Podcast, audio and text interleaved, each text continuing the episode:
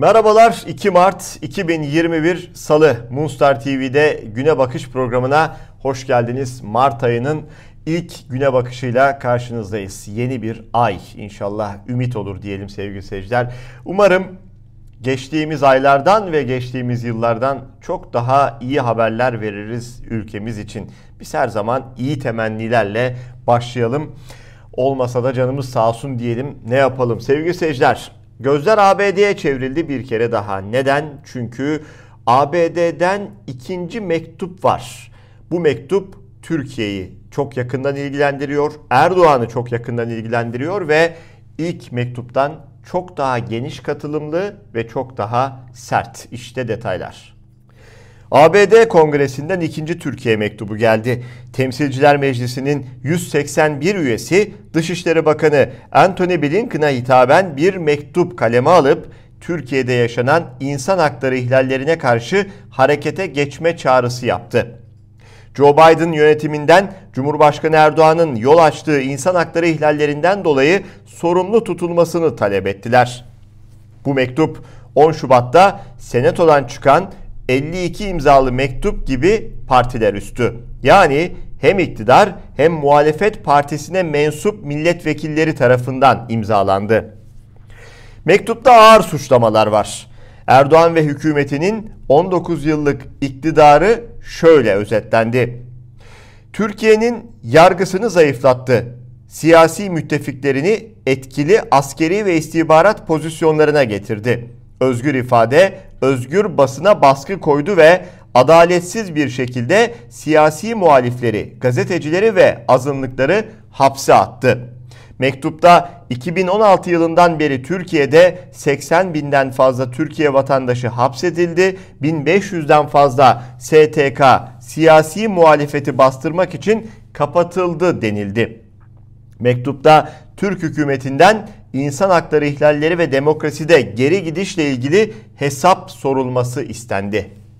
Tam da bu mektup gündemdeyken bugünün belki de en sıcak gelişmesi Cumhurbaşkanı Recep Tayyip Erdoğan'ın yaptığı konuşmaydı sevgili seyirciler.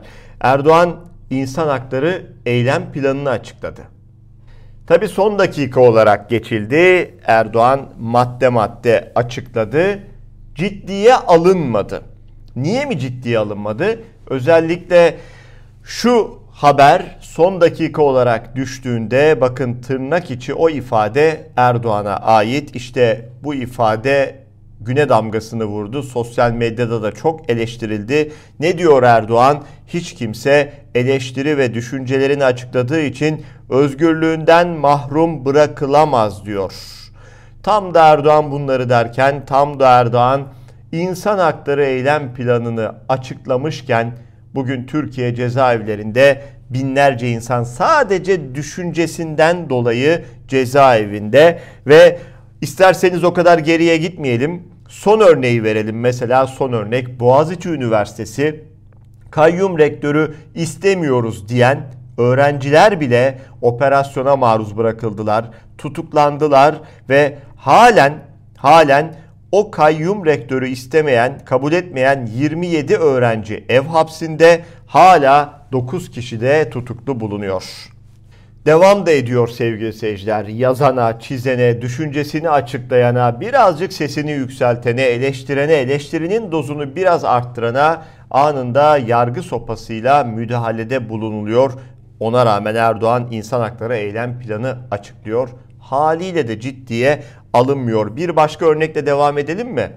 Bilindik bir örnek, tanıdık bir isim. Ahmet Altan hala cezaevinde. Yazar Ahmet Altan'ın bugün doğum günü sevgili seyirciler. Ve bir doğum gününde daha Ahmet Altan demir parmaklıklar ardında 71 yaşına da yine cezaevinde girdi. 5 yıldır da cezaevinde gözaltına alınıyor biliyorsunuz. Sonra serbest bırakıldı. Sonra yeniden tutuklandı. Sonra yine serbest bırakıldı. Yine tutuklandı. Neden mi? Çünkü susturamadılar Ahmet Altan'ı. Neden mi? Cezaevinden çıktıktan sonra bile özgürlük mesajları, insan hakları mesajları, adalet mesajları veriyor Ahmet Altan ve onu hapsedenlere net ifadelerle sizden korkmuyorum diyor, korkmuyoruz diyor. Sonrasında o güç yeniden Ahmet Altan'ı susturmak için demir parmaklıkların arkasına atıyor. Sağlık Bakanlığı pandemiyle ilgili veriler paylaştı. Harita paylaşıldı. Sanki harita bir seçim sonrası haritayı gösterdi. Böyle renkler vardı sevgili seyirciler. Kritik noktadaki yerler, kritik şehirler AKP'nin kongrelerinin olduğu yerlerdi. Bakın ne diyor Sol Parti. Şimdi Sol Parti güzel özetlemiş. Salgında yüksek risk AKP diyor Sol Parti. AKP risk aktörünün adıdır. Bu riske birlikte son verelim diyor. Neden mi diyor? Çünkü Sağlık Bakanlığı verileri açıkladı. Haritayı da şimdi ekranlarınıza getirelim. Yani günlük koronavirüs verileri 6000 seyrinden 10.000'e yükselmiş. Ee, Sol Parti'den de işte bu mesaj paylaşılıyor. Diyor ki açıklanan risk değerlendirme kriterlerine göre iller 4 sınıfa ayrılmış olup en yüksek risk grubunda yer alan iller tıka basa dolu AKP kongrelerinin yapıldığı yerlerdir. AKP risk faktörünün adıdır. Bu riske birlikte son verelim denmiş Sol Parti'nin paylaşımında. Merkez Bankası'nda buharlaşan 128 milyar dolar hala gündemde. CHP lideri Kılıçdaroğlu bu miktarı gündemde tutmaya devam ediyor ve Erdoğan'a bir kere daha sordu. 128 milyar doları kime sattın diye. Kılıçdaroğlu'nun sürekli sorduğu dövizlerin önemli bir bölümü işte bu mücadele için kullanılmıştır. Salgın bahanesiyle bizi zora sokacaklardı. Zora sokulmasın diye biz bu 128 milyar doları kullandık. Bu sayede kuru ve faizi çok yükseklere taşıyarak toplumsal kargaşa peşinde olanların oyununu bozduk. Gayet güzel. Soru şu. 128 milyar doları kime sattı? Kargaşayı önledin. Güzel. Döviz çok düştü. Güzel. Güzel. Neler yaptın? Gayet güzel. Hiç onları sormayalım hadi. Tamamından vazgeçtim. 128 milyar doları kime sattı? Vatan Partisi lideri Doğu Perinçek zaman zaman gündeme geliyor sevgili seyirciler. Bu kez bir yazıyla, köşe yazısıyla gündemde. İlginç bir isim Perinçek. Ciddi alınacak bir oy oranı yok. Ama neredeyse her gün farklı bir iktidar televizyonunda, iktidar kanalında görüşleri dinleniyor. Sürekli konuşuyor her anlamda. İktidarın politikalarından memnun. Yargıdaki düzenlemelerden, askeriyedeki kadrolaşmadan hepsinden memnun Perinçek. İşte o Perinçek'e dair bakın Ahmet Taş getirenden bir paralel devlet yapılanması iması geldi. Karar yazarı Ahmet Taş getiren Perinçek vakası başlıklı yazıyla Vatan Partisi Genel Başkanı Doğu Perinçek'i yazdı. Taş getiren hükümete ve yargıya çağrıda bulunarak devlet bünyesinde Perinçek eksenli bir paralel devlet yapılanması bulunup bulun, bulunulmadığına bakmalı dedi. Yargı altın devrini yaşıyor diyorsa bir durmalı orada. İktidarın rotasını biz çiziyoruz diyorsa bir durmalı. 15 Temmuz'da neredeydi? Kimleri nasıl örgütledi? Bakmalı. İşçi Partisi'nden Vatan Partisi'ne dönüşmesine, buradan da her kılığa girebilme potansiyeline bakmalı diye yazdı Ahmet Taşgetiren. Türk Hava Yolları zarar etmeye devam ediyor. Zarar ediyor, zarar açıklanıyor ama israf onun önü bir türlü kesilemiyor. 2020 yılında 17 milyar Türk lirası zarar açıklayan tüm personelin maaşlarından zorla %50'ye varan indirim yapan Türk Hava Yolları itibardan tasarruf etmiyor.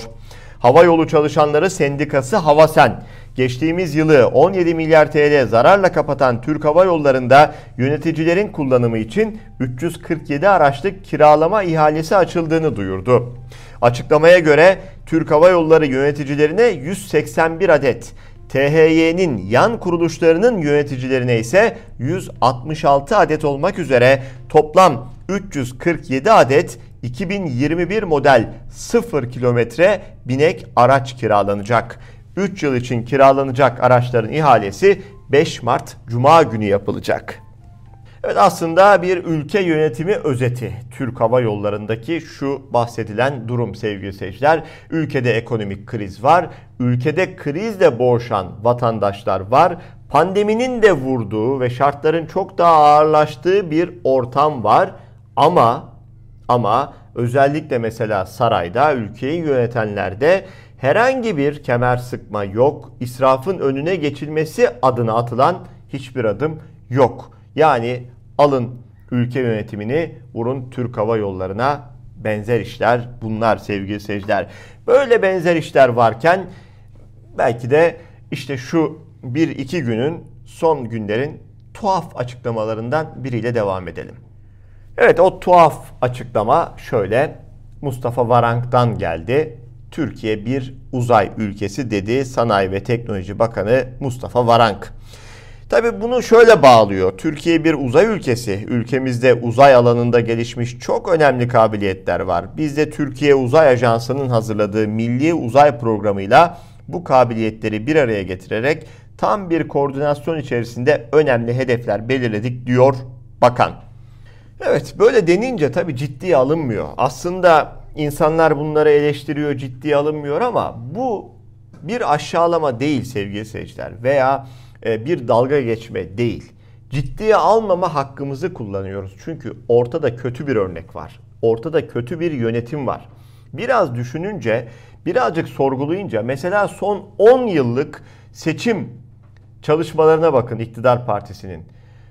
Dışarılara, duvarlara, reklam panolarına astıkları afişlere bakın. Milli uçağımız havada, milli tankımız, milli arabamız, Hepsi karada, havada gidiyor, uçuyor ama bunların hiçbiri yok. Her seçim döneminde birazcık siyasi atmosfer hızlandığında, hareketlendiğinde iktidar partisi ortaya bir şey koyuyor ve hep birlikte oraya bakmamız isteniyor. Yoksa elbette ki uzay çağındayız. Elbette ki yetişmiş insanımız var mıdır bu anlamda? Vardır ya da olmalıdır. Olmalıdır ama sen daha düşünen, soran, sorgulayan üniversite öğrencilerini polis zoruyla ezdiğin bir ülkede uzay çağından herhalde bahsetmem birazcık tuhaf kaçıyor olsa gerek. Bir vefat haberi var. O vefat haberi herkesi üzdü. Ankara'da verdiği mücadelelerle Perihan abla olarak tanınan Yüksel Caddesi direnişçisi ve eski Sayıştay hakimi Perihan Pulat tedavi gördüğü hastanede hayatını kaybetti.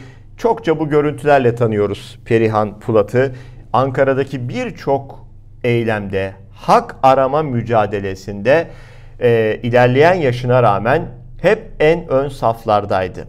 Ve bakın şimdi bir fotoğraf daha getireceğiz ekranlarınıza. İki yıl öncesine ait e, o bir eylemde de iki yıl önce polisin sert müdahalesi sonucunda bu hale getirilmişti. Perihan Pulat, Perihan abla o gün bugündür de e, eski sağlığına bir türlü kavuşamadı. Solunum yetmezliği sebebiyle de yoğun bakıma kaldırılmıştı. Hastanede hayatını kaybetti. Sevenlerinin başı sağ olsun diyelim bizde. Bu haberle birlikte bugünün güne bakışını noktalıyoruz. Yarın bu ekranlarda Moonstar TV'de Tarık Toros'la manşet programını seyredebilirsiniz. Perşembe günü her salı ve perşembe biliyorsunuz güne bakışta ekranlarınızda oluyoruz. Perşembe günü yeniden buluşmak üzere diyelim. Hoşçakalın.